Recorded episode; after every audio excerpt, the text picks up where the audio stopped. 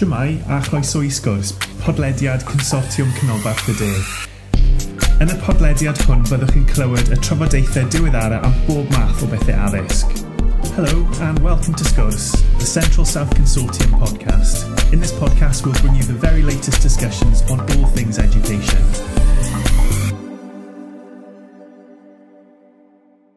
Hello and welcome to the Central South Consortium podcast.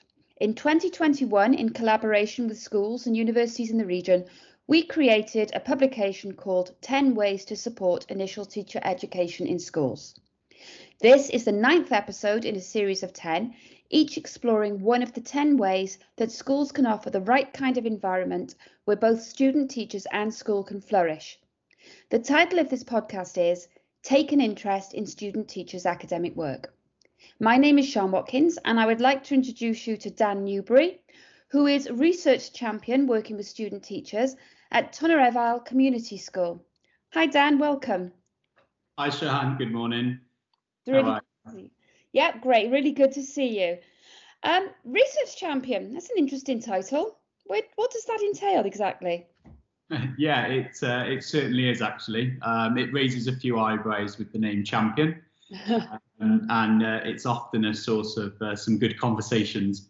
Um, essentially, uh, the research champion role is a mentoring role, um, and it's linked to the assignment writing that the student teachers undertake um, whilst they're with us at the school.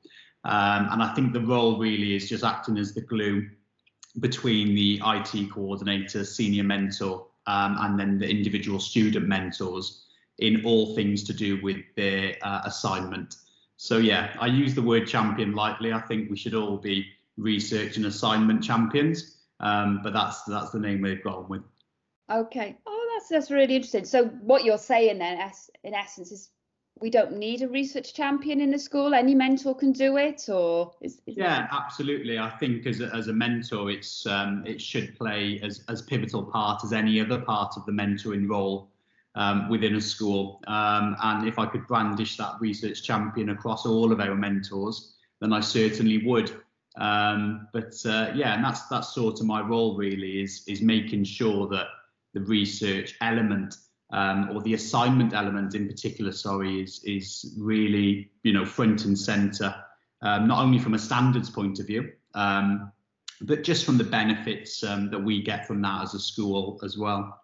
Okay, it's interesting you mentioned an assignment. So um, traditionally, student teachers academic works is business that's normally just between the student and the university. I, mean, I can remember doing assignments when I was a student, and I think the only people I really talked to at the time were my tutors. Why should schools see this as their business now?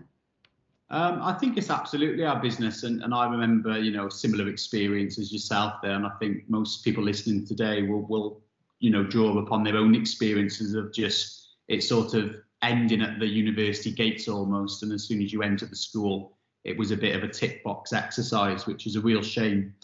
Um, for me it's obviously the school is the context um, for the research not only providing the opportunities to really see that research be, being brought to life um, we also get a lot of tangible outcomes from that as well. So that sort of bottom up approach in essence is, is really, really interesting because we not only get the tangible things like infographics being kept up to date with the ongoing sort of research literature within specific fields or departments, areas of learning, which is all really, really important stuff. But it helps create that research ethos climate through the assignment. So going into different departments and faculties and seeing mentors sat with their mentees discussing their assignment, it starts to trigger off these sort of you know coincidental conversations about the research and the literature that they've been looking at. Um, and it's um, it's really led to some sort of great agency within our own staff um, in you know the students through their assignment and modelling some really great skills um, that's sort of rubbing off on our staff now, and it's it's just been a bit of a snowball effect really um, so yeah, it, it's our business um, completely because we feel that the evidence not only can contribute to the assignment, it can contribute to, to all of the, the other bits of work that are going on around the school. So no, it's been absolutely brilliant to be involved in. Okay. So, so you talking about coinc- uh, uh, coincidental conversations, yeah. Yeah. Um, and you talked about the mentors talking to, with the students. Um, that that sounds really interesting. What practically then can mentors actually do to support student teachers? Uh, uh, maybe those uh, conversations are part of it, but anything else? Yeah, absolutely. I think it's really important to, to value it, you know, not only value the ethical side of things um, and talk to uh, the, their mentees about the ethics and their actual assignment titles, but also creating that safe space to really engage in some professional dialogue. And I think it's important as, as mentors to sort of leave your own prejudices or um, you know, biases at the door really, and be really open-minded and, and interested in the, in the student's assignment. Um, you know, feeling free to sort of um, shape, you know, share your own sort of experiences with assignment writing, even if it was all those years ago for some of us.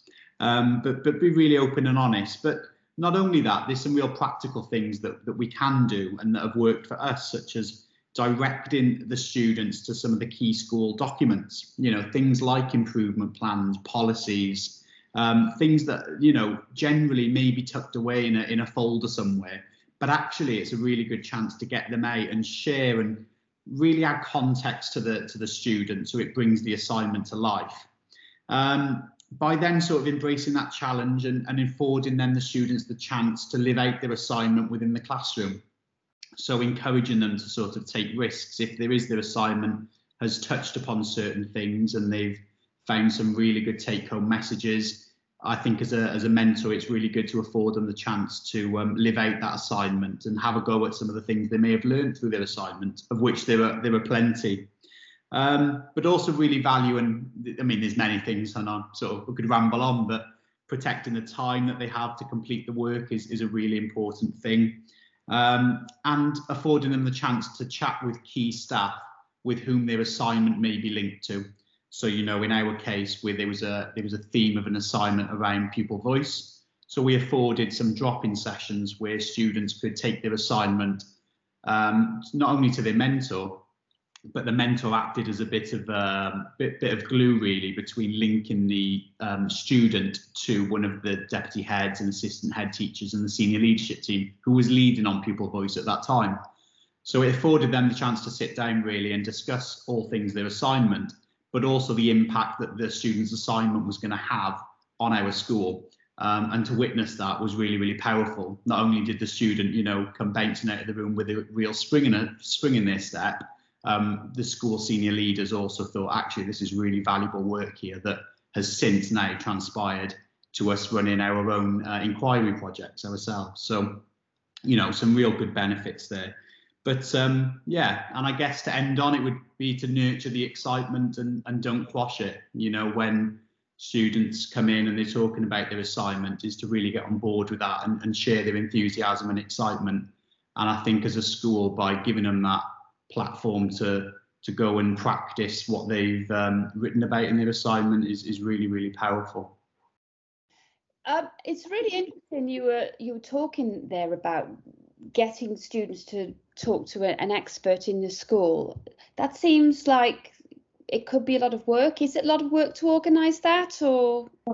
No, absolutely not. You know, there's no expectation for mentors to even read an assignment if they don't want to you know, and I think that's really important to to share. Um, you know, the last thing we would want it to do is is impact on on any time, and we know that is really precious. But um, equally, it's really important as well to also value it and talk through the ethical requirements. So it is about striking that balance. But in, in my experience, um, absolutely not. It's just about engaging with the assignment on whatever level that mentor can. But it's I think sometimes it's really easy as a mentor for the, the assignment just to fall to the bottom of the pile, and and sometimes you know we may be focusing on the pedagogy and and um, bits and bobs that we actually see in the classroom, and they're quite the the quick fixes if you'd like.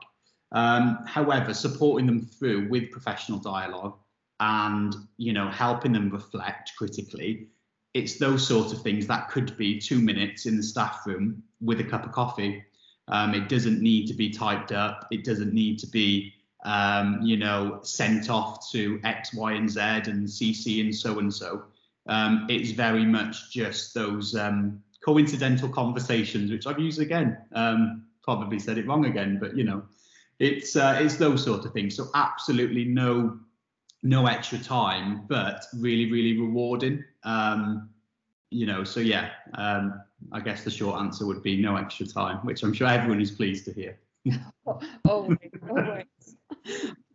So you talked about benefits. It's interesting. A couple of times now you've mentioned about benefits. Um, can you give us a bit more detail about what benefits schools actually get out of being more involved with student teachers' academic work? Yeah, again, I probably touched on a little bit, but the students act as um, a little bit of a research or um, assignment filter, if you'd like, in that their assignments um, not only are really tailored to the needs of us as a school, um, and it, it, gives us the opportunity then for them to go off and almost create like a really good literature review and, and base of um, great sort of answers to questions that we've had. So it actually answers some of our professional itches through their assignment, um, which is great. Um, it then affords us the opportunity for some real tangible things. A lot of the student assignments in our particular case have been uh, transformed into infographics. Um, so these infographics now take, um, you know, pride of place in our professional learning rooms um, and are also disseminated into each of the faculty area of learning workbases so that's a real practical take home thing. And we've gone that little bit further and created some podcasts through inviting students on to talk about their assignments. So the, stu- the students found out with their assignments, um, that was then able to be shared um, right across the school, but also across clusters and challenge advisors and some of our partners that we work with in our local areas. So, you know, some real powerful things going on there. Um, due to COVID, it allowed us to also reach some corners of the school that we may not have reached. So, for example, um, you know, the assignment could be disseminated through Zoom, um, where students come on and, and talked about their assignment, but to senior leadership and head teachers and people who and, and members of staff who sometimes they may not have had the opportunity to um, discuss their, their um, research with or assignment with. Um, so yeah, it, it's that real sort of mix between those tangible, good, uh, you know, real practical things like podcasts and infographics being displayed and presentations, but also then those more soft touch things like the creation of that climate and culture. Um, you know, just having that as part of our school, um, walking around and, and seeing student teachers working on their assignment in the same spaces as their mentor um, who then you know gets involved and offers some advice. But equally, we've learned just as much from them um, as they've given to us.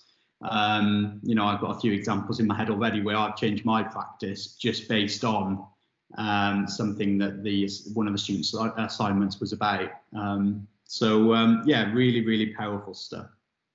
That's really good to hear that actually what the students are doing is is giving back to the school and it's not just a one way process because sometimes when you take a student teachers on board it can feel for a school that it is a one way process. It's you, you're doing all the giving and students yeah. doing all the taking. So it's really good to hear that um, you get a lot back from it too. Really interested in the idea of putting student teachers infographics up on the wall um, to have an impact that's that's really really um, exciting.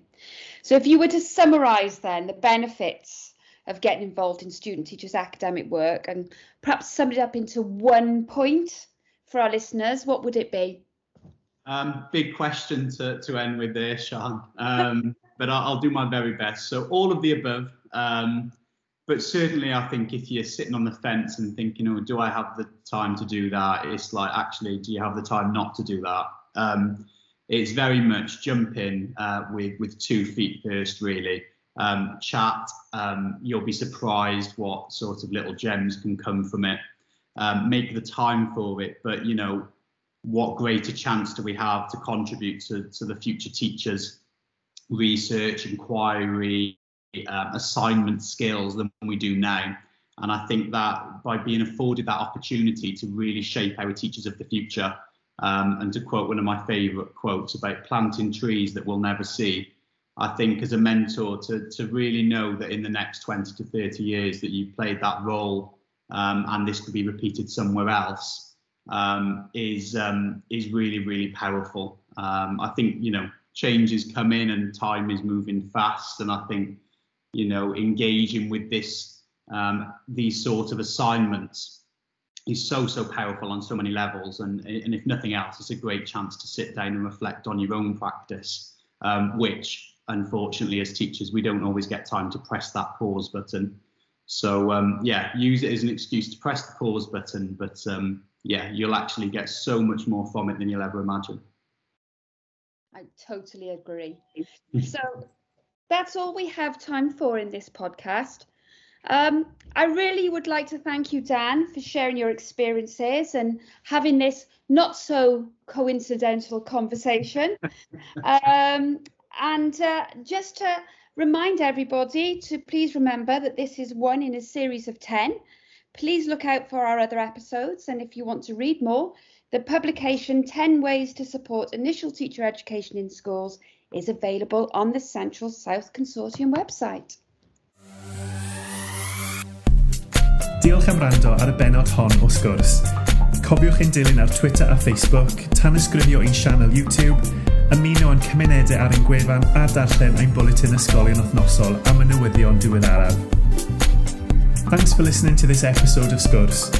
Don't forget to follow us on Twitter and Facebook, subscribe to our YouTube channel, join our online communities via our website, and read our weekly school bulletin for the latest news.